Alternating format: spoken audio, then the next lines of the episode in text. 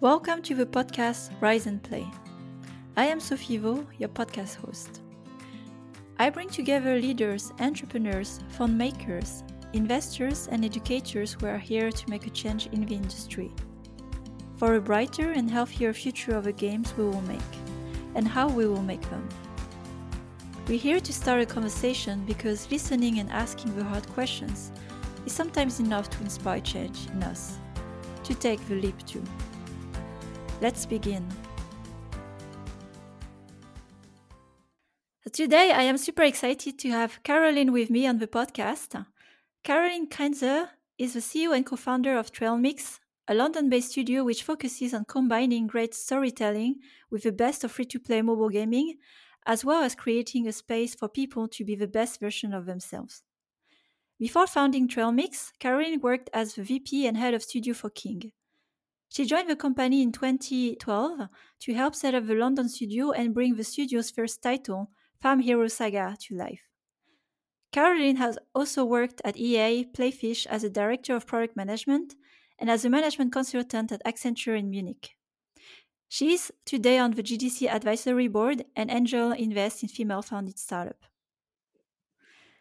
So hi Caroline, really excited to have you here with me on the podcast today. How do you feel today?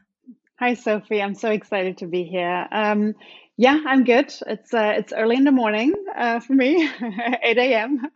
But uh, but it's a great way to start the day. Thank you, and I appreciate that we do this in the morning, but also no distractions, so we can uh, go freely in the discussion. Exactly. So my first question, and really also for uh, the audience to get to know a bit more about you, you have a long career in gaming. You've been to amazing companies, work on big products. And I was curious from your background as a consultant, how did you end up in games? What was your journey in games to be where you are today? Sure. Um, I guess I got to into gaming in a quite a roundabout way in that I, I never thought that that would actually be a career for me or that you can have a career in gaming and um, and i guess i was like i actually worked for quite a lot of different companies and i worked in a lot of different countries you know kind of like exploring sort of like what direction i want to uh, go into and i worked for sotheby's real estate at a cote d'azur for example or I w- worked in a hotel in portugal and uh, i worked for siemens in china and and it, it, i guess I, I was always searching for something that that really speaks to me. And I guess I, uh, because I went to business school, going to Accenture was sort of like a natural step because like a lot of people end up at investment banks or in consulting and uh, and it was a great experience because it was a very steep learning curve but it was also really a really tough experience because they they definitely make you work very hard and they do treat you as a resource right and you just constantly deployed to different projects. And and after a few years i just and and often people do go into consulting because they kind of want to figure out what they actually want to do. And uh, after a few years I, I just I, I wasn't sure what i wanted to do. And I wasn't even sure if working is actually a thing that I'm enjoying uh, because I didn't enjoy my work at Accenture very much. And by chance, I, I met someone, a friend of a friend, who at the time worked for Playfish, which was a Facebook gaming company based in London. Mm. And I was based in Munich at the time. And I talked to her and she told me all about, you know, her role as a product manager at this, at this Facebook gaming company.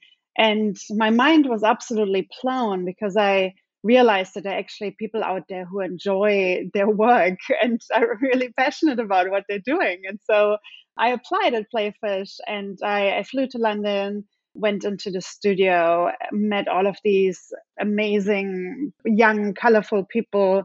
And, and it was pretty clear to me that that is the place where, where I want to be. And I'm really glad that they did give me that opportunity because I obviously I knew nothing about games and I knew nothing about startups. And Accenture was my first real, real proper job. And I think that did take a huge risk on me. And I'm I'm incredibly grateful because I do feel that by joining Playfish, I kind of I just found my my tribe and I found found the thing that I really enjoy. Mm-hmm. Great. So it's also a great journey, like from indeed, like quite, a, I would say, serious industry, as we sometimes differentiate with games, to a more entertaining industry. And so, a bit further than through your career, where you join uh, after King and also beyond the first uh, title, that is a super successful title at King Farm Hero Saga.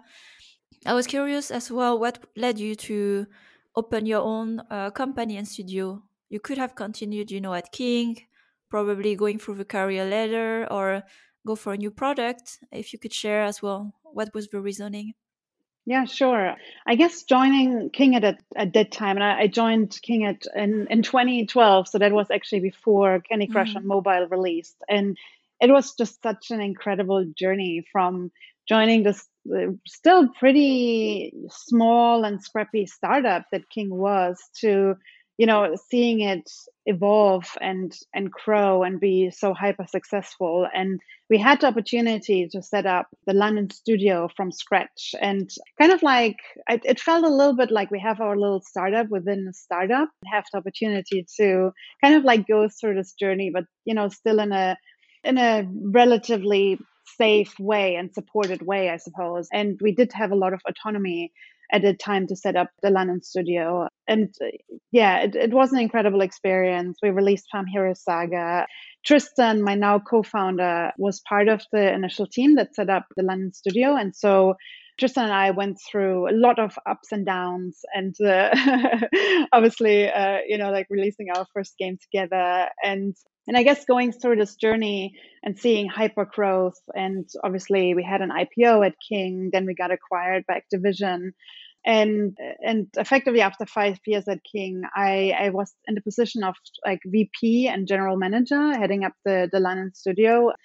And yeah, I guess I could have stayed at King, and and it, and uh, I felt that it was a really good job at that time for me, and I, I was in a really great position. But Tristan actually he had his own startup in New Zealand before he came to London, and it was pretty clear for him that he wanted to start his own company at some point. And so he had been talking to me about this for, you know, a little while. And I was like, I mean, that's crazy. You know, like, why would I leave this secure job and jump into something that just might you know completely crash and burn without within the first year. But then i also thought you know it's kind of like a once in a lifetime opportunity to start a company with someone who you really trust and respect and you know you can work with this person super well and and your vision is just so aligned and your values are aligned. And i, I felt the more we talked about you know why trailmix should have a reason to exist and and you know like what we want to achieve with it and what kind of impact we want to have with it i realized that that that is the the best way to spend my time. And that's the almost the only way for me to potentially have a real impact on you know like the industry and and the people around me. Yeah. And as you mentioned like uh, your thought process when you were offered to jump you know on a startup adventure with uh, your co-founder tristan what were the thoughts were going through your mind or fears do you remember like hesitations Oh, I guess just just the fear of putting yourself out there, right? Because I mm-hmm. I think that especially when you're relatively senior in a big and successful company, it is actually pretty comfortable, all things considered. Of course, you have other you have you know like other challenges and high expectations on you, but at the same time, though, you kind of you're part of this really strong community, and it's in in many ways a, a, door opener right? And when you when you leave this uh, this community and you're you're on your own you effectively are saying that you know like i can do this thing you know and i'm i'm good enough to do this thing on my own. And you know like people will join me and people will give me money and and that's kind of scary because what if no one is ever gonna invest in you? And what is what if no one is ever going to join you. And and i i would also say that obviously from from king's side i mean they, they obviously discourage people to to leave and just start their own company right? So i guess there there, there was definitely uh, that there were quite a lot of like elements to it that just made it a very very scary proposition. Mm. we did it. And uh, and glad yeah I'm, I'm very glad we did obviously um, because it's it's been definitely the the most mm-hmm. challenging time, but also the most satisfying experience uh, for me. Yeah, and as you mentioned, like this fear of like not being able to attract money uh, early stage or even um, uh, attracting uh, talents to join yeah, a startup that doesn't have anything visible yet. How was this early journey for you? Did you start? Did you bootstrap? Did you get an early uh, funding? And who did you onboard at first? Uh, what was the beginning? Sure. So we we actually had a six month non compete uh, period after we left, and so uh, we had six months where we mm-hmm. could, you know, actually just first of all spend a lot of time talking to each other and making sure that Tristan and my, you know, our vision really is aligned, and we we 100% agree on what kind of company we we want to build right? And and as part of that conversation was funding discussion you know like do we bootstrap? Do we you know like what do we get an investor on board? What kind of investor do we get on board? You know like what is our what are our time frames you know in terms of you know like what what is the goal for for the company and all of these things? And it also kind of gave us the opportunity to learn a lot about investors and i guess like generally you know what is a you know vc what is an angel investor? What is um you know like all of these different types of investors and so when we when we were ready to be able to come out as Trailmix and um, start talking to investors, I think we we had a really good idea of you know what we wanted, and we knew that we had to take on investment anyways, just because of you know the company that we wanted to build, the people we wanted to hire.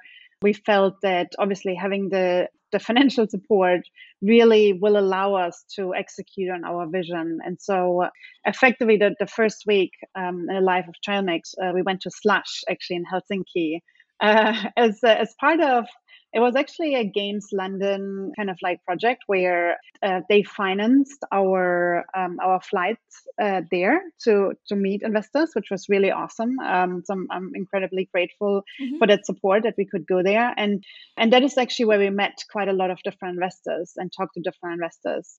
And uh, and it was super fun actually being out there and kind of like exploring this and. Uh, one of the, the people that we met while we were there was Supercell, and that is actually the first time that we that we kind of like crossed paths in that form. And after you know exploration and realizing how well we are aligned in terms of the values we in the end decided to take investment from them. Uh, that effectively started during during the Slush in helsinki. Yeah that's an amazing story as well. And supercell is quite active in uh, backing I would say interesting studio, creative that are creating something also new and different in the space. So it, I see, of course, very well your studio feeding into uh, yeah, the, the type of investments from Supercell. And what is interesting to me is uh, indeed the six months, uh, forced six months, but uh, maybe it was not such a bad thing to really sit down and get clarity on the vision, uh, the mission of the studio, the values. You even talked about values with uh, partners and investor. So could you tell more about uh, yeah what what is the mission you came up with for Trailmix when you started to become public, and uh, maybe what you were looking for into investors like this value you mentioned. Mm. Yeah. So so the reason why why we started Trailmix was, I guess, we really started out of the desire to create a, a space where where people can flourish and a space that does allow people to be the best version of themselves. And also a company that you know that respects their players and creates amazing experiences for you know like this this vast audience out there. And and part of it is you know creating a team that reflects this audience to really be able to understand what the audience needs and and just create amazing things. And we actually the reason why we call Trailmix Trailmix was because we want we were making games that are snackable yet nourishing, uh, just like the nutty Trailmix snack.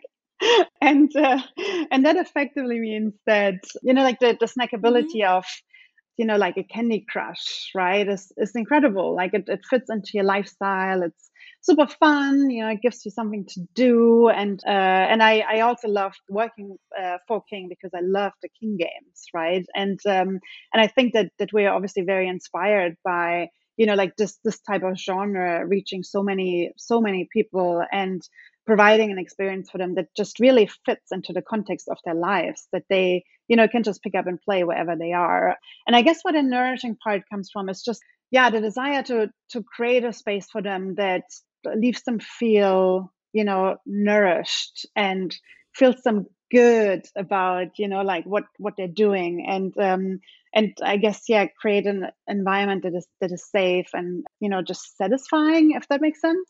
And and for us the the mm-hmm. nourishing part um very much found its expression in you know like strong storytelling and uh, and telling stories that that are kind of different to you know what you usually see or often see in games and that you know are still lighthearted but they do also discuss topics that are important.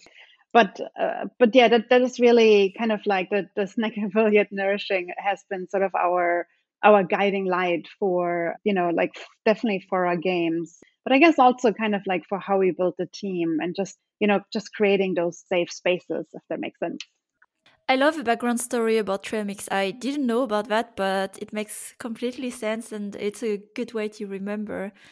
And also, uh, I relate a lot to uh, the mission of the games we're making. Like, I we will talk a bit about your product, Love and Pies, but also at our studio when we started as well, or Plantopia, that was a similar thinking as well, where we just didn't want to create another game, but something a little uh, deeper, you know, that has a meaning for others that can they can relate to their lives, that they can relate to the product, and not something completely on a fantasy level, abstract, you know, from their life. So I, it's funny to hear as well the background thinking, and I could feel it by playing Love and Pies, by the way. So it's amazing. And I'm curious here, and again for the transition from King to building your own company, looking back, and here is really not again to criticize or uh, a, company or something, but I, I'd like to understand knowing what you are doing right now in Trailmix why was it challenging or not even possible to do it in a company like king you know like established company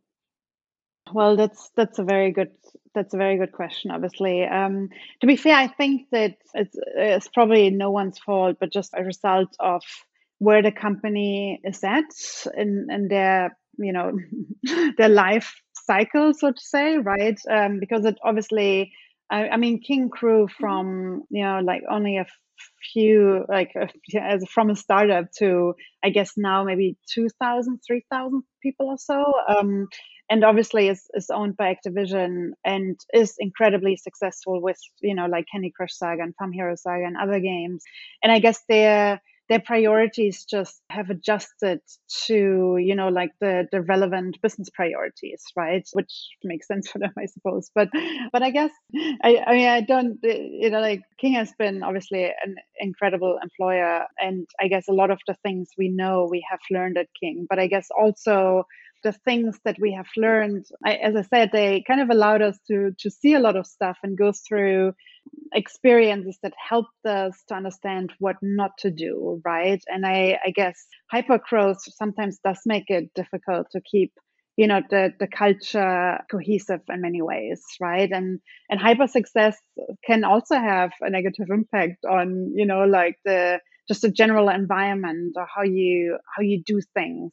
And it felt like just having a, a separate you know like small company allows us to you know build something from scratch that you know that that has certain values infused from the beginning. And through our learnings i guess we you know we we've learned how to um yeah what to do to keep those values intact in in some ways and i guess startups are just a little bit more flexible in terms of like how quickly you can move what type of decisions you make. So yeah, so for us, it, it was just the right thing to do. So uh, let's talk further now a bit more about uh, product and games, because also I'm excited to discuss a bit about Love and Pies. So I, I followed the evolution also of, of, this game, and my team is very fond of it, uh, by the way. So they played it and uh, they comment as well on the new thing they discover. So they really like the game. So congratulations. I was curious, how did you come up first with the concept? So was it the first game you started or more of a product of iteration? There are several things I noticed as well in this product. So of course the narrative, very fresh, uh, single mom, you know, with a little kid. I heard also from my team recently there was some LGBTQ narrative and uh, romance stories, which I haven't seen much in games. You also innovated on the core as well, uh, gameplay. So it's a lot, you know, at once. So I, I was just curious about how you approached, you know, the product strategy, the concept, and this choice you made in the game. Sure. Yeah. So when we when we got started, as I said, the guiding light was the the you know snackable yet nourishing uh, thing, and uh, that's obviously super broad in many ways. But I guess for the for the snackable part, it was really important for us to find something that's fresh mm-hmm. yet familiar. And so we actually spent a long time, probably eight or nine months, the first eight or nine months, prototyping what that means you know like what is what is our expression of that? And what what is it that that can feel fresh yet familiar? And and to be honest it is really tough to find something that's fresh yet familiar because obviously you know like completely innovating is actually relatively easy because the sky is the limit and going completely familiar is also easy because you effectively just copy what's already out there. But like finding the the, the sweet spot between those two is just is so so difficult. And and at the time we kind of also felt like how can we introduce a little bit of the nourishing part also into into the core? And and I was actually at that time playing Triple Town a lot and uh, Merge Dragons just uh, got released. And and I I was a huge fan and I and I guess that inspired me a little bit to look at you know like the core game mechanic in a different way in the sense that you know like how can you turn it into kind of like a nourishing growing experience? You know whereas i think you know in candy crush you just uh, destroy candy effectively right? But uh, we wanted to grow something in our in our core. And so Tristan is obviously designer, right? And I, I only, uh, you know, I ask him to design uh, something that's fresh yet familiar and focus on crows, which is obviously really difficult. But that is kind of like where it came from, and uh, and so we had a lot of different iterations and have really been experimenting, I, I suppose, with the sort of like merge and crow mechanic for so many years now. And in the end it, it was what love and pies is now. You know that is that is the game effectively in different you know variations and uh, different shapes and forms that, that we've been working on for the last like three years effectively uh, or two and a half years which is obviously a very long time. But i guess we also set our uh, our bar very high in terms of what our expectations are in terms of quality in terms of you know like the the narrative that we do want to tell and I would say one of the important things for us was that our writer was one of our earliest hires. And so I guess in especially in mobile games, the story can often be an kind of like an afterthought. And and we always knew that, you know, it, for us, for the game to be really snackable and nourishing and really to focus on a good and strong story, we need to focus on it uh, from day one and so so our writer was really essential you know from from the earliest prototyping stage and and mm-hmm. so we we took a long time to really understand like what kind of characters can we create that that do you know like tell a, a strong story that again you know is lighthearted and really fun and appropriate for you know like the the context of you know like of which um, like and players uh, play you know the, the game but still you know memorable and really tell a story that you know that touches you know like uh, the variety of different players and not just one type of player. Mm-hmm. and we come back maybe more in details to that about the narrative but i had a, a quick question about the reactions to the narrative choice you made uh, first from the players and second from industry peers. What were the feedback you get actually incredibly uh, positive really really positive uh, which was which is really great. I mean we we haven't gotten any negative feedback uh, on the story whatsoever. And it was actually it um, obviously we're we're using you know like uh, PlaytestCloud and these type of you know like uh, ways to to get some qualitative feedback. And we used that early on to just see you know how do how do people react to the characters? How do they react to the different you know like storylines? And everything just had like people people really loved seeing that they're different characters and and that the story is kind of i i wouldn't say this say that the story is risky but i think it's unusual in some ways. And and yeah the reaction just has been incredibly positive which is really awesome actually. We're very happy about this that's great to hear. So now let's focus a bit on you, also as uh, the CEO, yes, of a company, and as you also started, you know, like um, setting the culture as well of the company you built. I was curious first to hear more about your personal values, work, and life, and how these core values are reflected in the company you built or in your leadership style. Uh, sure. I guess, generally speaking, I, I I'm a very optimistic person, and I do think that like humans are good you know like kind of like full stop and it uh, but but really what changes sort of like be, uh, people's mm-hmm. behavior and um, and who they are is is often their environment and the you know like the space they're in and like how how they can how they if they can be themselves you know like what the pressures are in them what the restrictions are in them. And and so i think that it's so important to kind of find an environment where you can be the best version of yourself. And i think what i what i mentioned earlier for me by finding the the gaming industry and finding the people of the gaming industry i do feel that i have found my my tribe in that way. And i I have learned that actually by surrounding myself with great people, I can be a better person.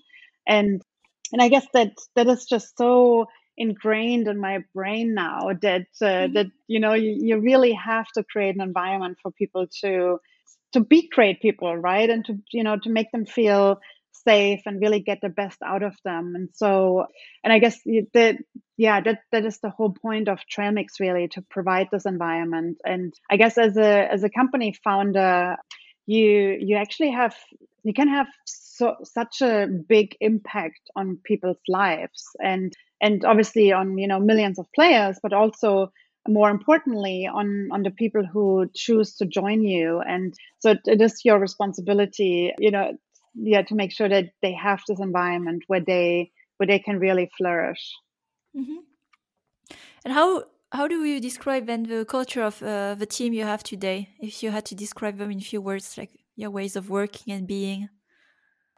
I guess generally i guess just to talk about like culture generally i suppose like tristan and i uh, have incredibly high standards on ourselves and we we feel that culture is effectively how you know everyone behaves and not necessarily you know just just a few words to be honest but uh, mm-hmm. but i guess that you know i guess again you know, coming back to the you know, environment that that is safe where people are respected where you know like people have fun but they're also you know like are proud and serious about what they want to achieve and and where they feel they are challenged and they're supported in you know like their the their personal growth as well as their professional growth.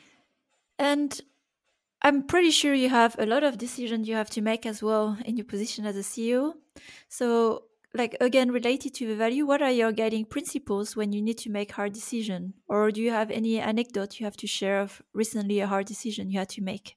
I guess uh, i would generally say that making decisions early and uh, and and especially the hard decisions uh, instead of you know shying away from them is kind of is actually it's it's i mean everyone knows that's important but it's maybe even more important than we think sometimes because i guess in the end the, i guess the you know the guiding principles are that you want you know people to be happy and successful long term and you want things to you know like it's really the sort of like the long term impact.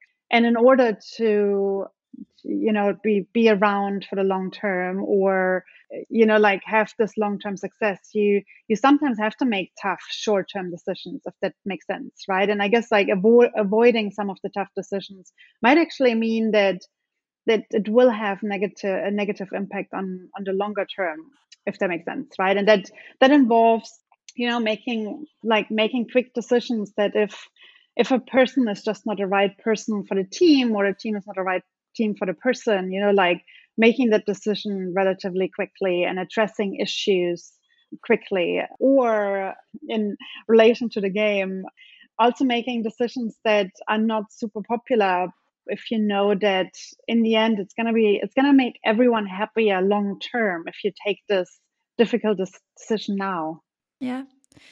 And over these three years as a ceo what is the biggest mistake you made and then i guess learning you have had over these past three years? So many. Uh, so so many. Um, i think I, I, guess one of the things that i now realize that i didn't realize uh, obviously in the, the early days or even years is that think I actually heard that I heard someone say at some point that first time founders don't spend enough and you know serial entrepreneurs spend too much something like that and I, am not sure about serial entrepreneurs if that's true but definitely for first time founders and for myself I think even mm-hmm. though we raised a substantial seed round I felt that my job is to spend as little money as possible Whereas that's actually totally not true, right? Like the whole point of getting money is to actually spend it and deploy it in the best possible way to ensure uh, to ensure the success of the company. And and I think in our case, I also felt that I felt that I yeah shouldn't spend money. I felt that I need to do everything myself because you know like getting more people on board is kind of a luxury and and i think the the problem with that was in the end that I tried to do everything myself and got so bogged down and like doing all of these things that i actually didn't have enough headspace and time to really you know like do what i was supposed to do as a ceo which which is you know like stepping outside of all of this and making sure that you know like the vision is always clear you know like that that you know this this the north star is always um, you know in front of everyone. And um, uh, and I, I, guess I and, it, and it's a tough one because in many ways mm-hmm. you know like all of the, the, the little bits that you kind of have to do when you start a company they're they're they are important. Someone has to do them. You probably do them for the first times. You want to make sure you do them properly. But like realizing that all things considered that is actually not the most important thing for you to do right now yeah, that that just took me a little bit too long. And I think only when I realized that, hey, if I bring on board this person who is much better than me and doing those things, and that actually allows me to to step up and really, you know, really be a CEO, then everyone is going to be happier. That probably took me a little bit too long. Mm-hmm. And as a follow up question as well, in your position as CEO, what are the top three priorities for you? Uh, top three priorities is team. You know, like I mean, team is the, the number one priority for us as a company. It's it's all about the people. It's it's fact, mm-hmm. and um, and the team is the most important area for us to focus on. Then obviously the product and our players and creating you know the experience that we want to create for them and i guess like staying true to our values for the team and for our players and I guess thirdly, not to run out of money. I guess that's actually pretty fundamental to all of this, obviously. Mm-hmm. Do you have a CFO or somebody on the financial side uh, to uh, support you? Yeah, we have a, a finance director who joined us uh, okay. a few months ago, actually, which is awesome. Yeah. yeah, that's very helpful. Yes, very helpful. And last question on that part is what is your definition of success in life? Definition of success in life. I guess having an impact, having a positive impact on on the people around me and and just I mean I, I hope that, you know, in some no matter how small a way, I can help to change things and just make things just a little bit better, I suppose. Yeah, that's great, and that's also achievable. So that's also good to sometimes also set our good level, you know, of expectation for our goals. Okay, then now switching on a topic as well important for the podcast is diversity and inclusion. and I would say I see always a topic on that every week's event, you know, these days as well, like with the press and with Blizzard, unfortunately. But I wanted to hear from you. How are you approaching personally this topic and as a company? I guess as a company, so I think first of all, it, it is incredibly important for us to just we hire the best people, right? Uh, that that's that's pretty clear. But I think it's for us as founders, our task really is to create a super broad pool of candidates and kind of like you know su- support a diverse pool of candidates that we can uh, that we can hire from if that makes sense right? And and i guess i guess like support the the environment where where people feel that they are safe and that they're they're treated fairly and and yeah and i guess that again that has been one of the reasons why we founded Trailmix in the first place. So it's obviously one of our biggest priorities as a company. And and you can just tell also that because our our team at Trailmix is so diverse, I think that it it does really show in the the product that we have created. And and we are making games for for everyone. And like the like mobile players are just they are really everyone. And they're across the globe and and therefore it's so important to have you know like a team behind the game that that understands this audience and kind of like and serves this audience and also respects this audience which is which is incredibly uh, mm-hmm. important and and i think also to be fair having having a group of people around you who are who are not all the same it's just it's just fun you know like you you learn so much from other people and it i guess it's so so life enriching having people around you who are not like you and who have different opinions and have different backgrounds and different life experiences and and can share those with you. Mm-hmm. yeah totally agree.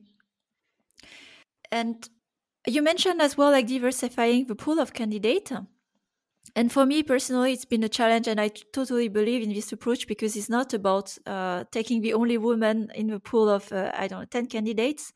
Uh, of course you want to take the best uh, fitting candidate for the role.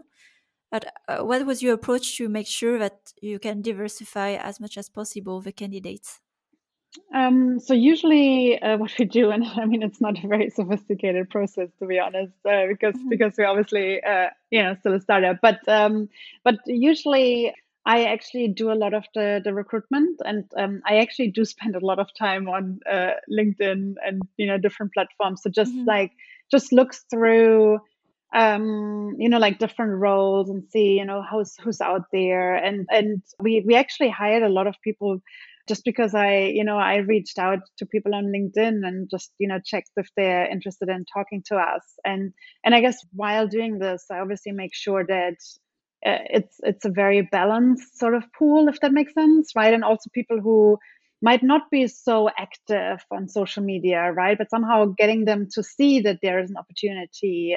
And it, I mean, it, it is, it is a lot of work. I'm not gonna lie, right? And it's, I think making sure that the, the, the pool is really broad. Obviously, it does require dedication and it does require uh, it's it's it's just more effort. It's just how it is right? But it it it obviously pays it so pays off. And just like being open minded to you know like yeah who, who's out there? What what exactly are you looking for? How you can how you can find a person for this this job that's the the best person for the job and uh, you know maybe you find them in places where they where where you haven't looked before mm-hmm.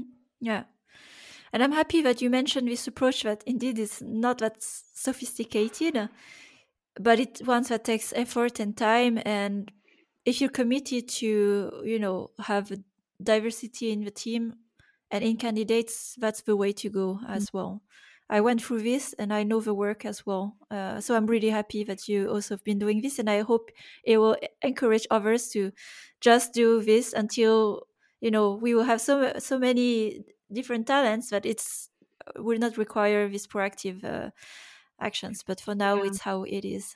Yeah, definitely. And I guess I'm I once we're able to go out and mingle again i suppose that it i feel it also does help right because then you yeah. can you can talk to you know like people and just build out a network and i guess we we haven't really had an opportunity to do that as much in person over the last one and a half years therefore it kind of like mm-hmm. had to happen via linkedin and, and other ways but i guess yeah, like I, I really enjoy just going out and talking to all kinds of people. And I also hope that you know like people just you know reach out to us if they if they feel that they have the same values and just want to want to have a chat yeah and more for you in your personal experience so i know as well this experience can differ really from uh, women to women and in leadership position but i wanted to hear as well your personal experience as a woman in games and in a leadership position, how it's been for you. I guess, like generally speaking, I feel that uh, I mean I'm I'm incredibly grateful for you know like the gaming industry and the companies that I worked for, and I think that that obviously I I do feel I have been feeling like really well supported throughout my career, um, to be honest. So so so it's been so so great in so many ways. I guess the some of the challenges that I've experienced, and I think a lot of women or non-white men experience is that the the expectation often is that you do behave like the those white men uh, and just ha- adapt their style uh, in some ways. And i feel that there are a few examples of situations where you know like for example one one example where i was told that i just you know should be a little bit more aggressive like my my male counterparts right? And uh, it's kind of like but i i don't i don't want to be like them you know? Like it's i guess the like isn't the whole point that you have me as part of the team that i'm not like them? And um and i feel that's just it's really troublesome because then obviously if people keep telling you that then you try to be like the other people because you don't you want to you want to be successful and you want to you know um the you, you know like meet the expectations so to say. And and I, I've I've definitely had situations and throughout my career where I adapted to those expectations but it actually made me quite unhappy because I, I was just not like authentic, if that makes sense, and didn't really like myself acting in that way. And and that yeah, I feel that just should never be the case. You know what I mean? Like people should never tell you that you should be a bit more like someone else. And and uh, and yeah, I guess I mean on the, the flip side, right? I think also being different and not acting in like the you know typical sort of maybe more aggressive sort of like leadership you know way yeah. might mean that some people underestimate you but maybe it can also be an opportunity and advantage right? Like being underestimated is not always the worst thing if you think about it right? Because then you can uh, then you can over deliver maybe but but yeah that that is definitely a re- reoccurring theme. Yeah i know very well what you uh, have described and i think also this is where we uh, see the value of having more diversification in a leadership where there's not just one norm but to understand the different styles and ways of being uh, because as you said we of course we do have to adapt to uh, to belong in some way or survive uh, for some time. But that's not the ideal way and by having more and more exposure to different type of leadership and being then there will be less of these comments hopefully. But uh, thanks for sharing because i hope it will create awareness as well of certain expectation that can come toward us you know? Uh, but are, are of course unfair All right, so we're reaching to the end also of the podcast, and I always ask these questions to all my guests. So let me begin with the first one. So, what are the next big steps for your studio, and how can we help? Uh, sure. Well, so first of all, thanks so much for for doing this. Uh, I I really appreciate that you that that you're running this podcast and that um, you kind of you're elevating different voices. And i think that that really means a lot. And i i really really appreciate that. And i actually I haven't done much in, in this regard in terms of like, you know, um, being a guest on podcasts and these type of things. Probably also because I'm I'm not a, I'm not super comfortable with it, but I also it's important for me obviously to talk to people who you know I kind of aligned with sort of like what I want to achieve and and people I trust. And yeah, so thanks so much for doing this and for having me. That's really great.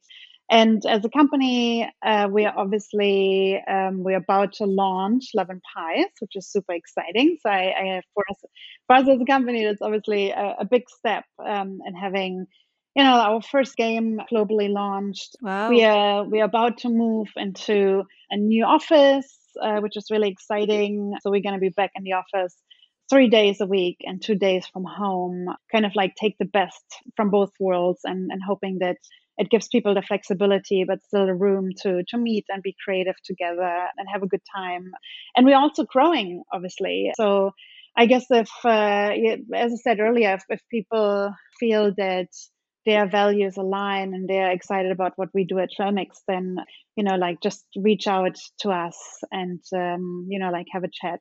And if it's just to connect and just you know exchange knowledge, it's always great to meet people but but yeah, that's the next step for us. Lots of stuff is happening this year. I think 2021 is going to be a really exciting and really good year uh, at Trailmix. Yeah. Congratulations for the launch of the game. Thank I'm super you. happy to hear this uh, game will, you know, be presented to many people in the world. It deserves to be. And second question, who was your role model in the industry or personally? A person that inspired you heavily in your journey?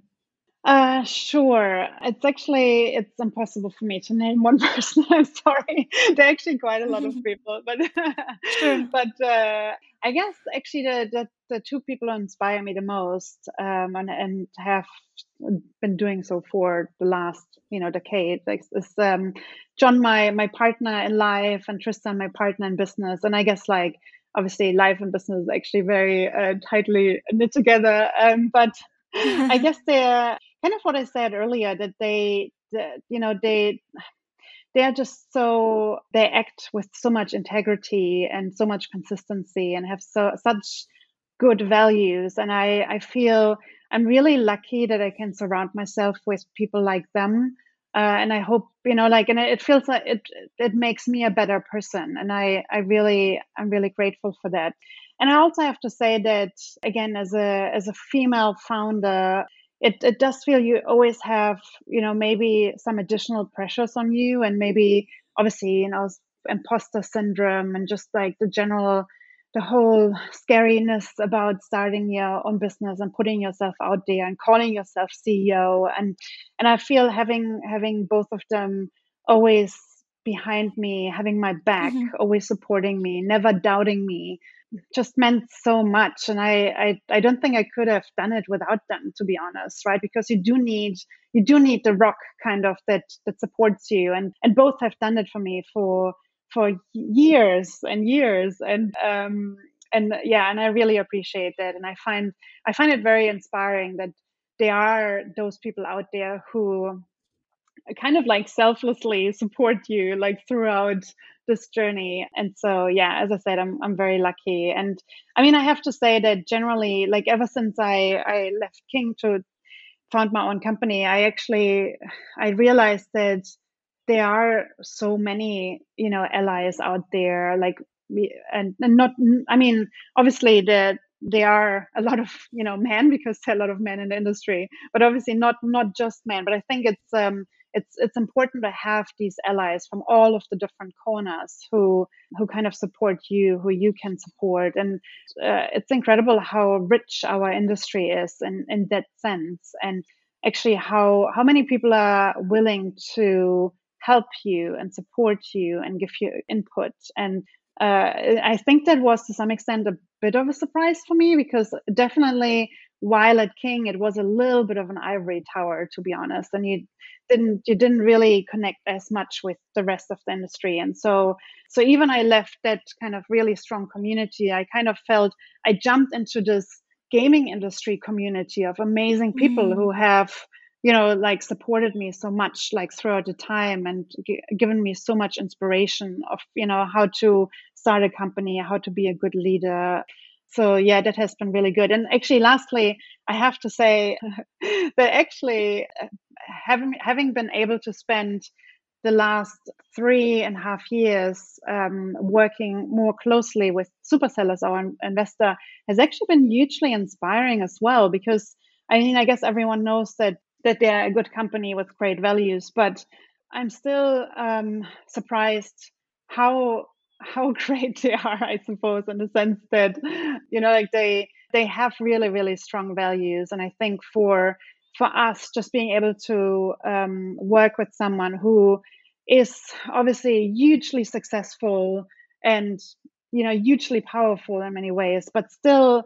you know like treat us consistently, fairly, and with respect, and someone who we can absolutely trust that's i think that's actually relatively rare in the business world. And and i feel that they've been so good in you know like being a role model for us also how you you know like being hugely successful does not mean you have to turn into a mean corporation. You can you know you can stick to your values and you can you can be a good player in the field. And i think that can actually see that sort of mentality throughout sort of like the other investee companies as well. And and yeah, I, I, I guess for us as Trailmix and for me as a person, I hope that we can at some point be in that position where we are those role models and inspire others. Very inspiring, thank you. And you mentioned something really important. You have a good support network when you're, yeah, especially yeah. going for your own company. And last question if you had one thing you wish to change right now in the industry, what would it be? Uh, there, there are quite a few things, I guess, but I, I do, I do wonder. I guess like everything kind of starts with money. I suppose like you need you need money for stuff, right? So I guess like what I would love to see is uh, a bit of a different wealth distribution in the sense that and i mean i guess that's like for the whole world of course but i guess for the for the gaming industry specifically it does feel that you know like the same people invest mm-hmm. into you know sort of like the same companies and and i guess from a from an investor point of view like you know like more broadly or you know like the, the people industry in the industry who have the financial resources I think if the debt pool would be a bit more diverse and they could, you know, invest in other companies that are different, I guess that would really enrich the whole, uh, you know, like industry because, like, in the end, like it, it all starts with having money to actually be able to do stuff if that makes sense. And and i you know just going through for me personally the uh, the experience of um, you know fundraising, uh, it's actually striking that there wasn't a single woman, a female decision maker in any of the the VC companies or uh, anywhere, which is pretty. And, and I, I think that's probably slightly different mm-hmm. outside of the gaming industry, but at least you know within the gaming industry, there's literally I haven't encountered a single decision maker who is not a guy and and I guess I think one of the the goals for for us at Trailmix, um, well, for me personally, is that you know I also want Trailmix to be financially successful, very financially successful, to kind of change this equation. I want you know like Trailmix employees to be in a financial situation where they can start angel investing in other companies you know like where we as a company can invest in in companies that uh, that aligned with our values and just kind of like change how the flow of money works in industry I mean that's a that's a big goal, but uh, but that that is something that I would love to change. Just giving access to more capital to just a more diverse group of people. Yeah. It will take time, but slowly there are also more funds created by women, putting more attention to also companies that have female founders. But it's a very slow process. But yeah. Okay. okay, well, Caroline, thank you very much. It was amazing. I learned also a few things from you today. Uh, so thanks for your time. And uh, yeah, good luck with the launch of uh, Love and Pies. We will check it out for sure. Thank you so much. Thanks for listening to this new episode of Rise and Play podcast. If you enjoyed the content and want to support what we're doing, rate and review the podcast, spread the word about it. If you'd like to contribute to the change too, reach out to me on LinkedIn for a collaboration. You'll find all the rest of the content on riseandplay.io, including my free masterclass on conscious leadership. Until the next time,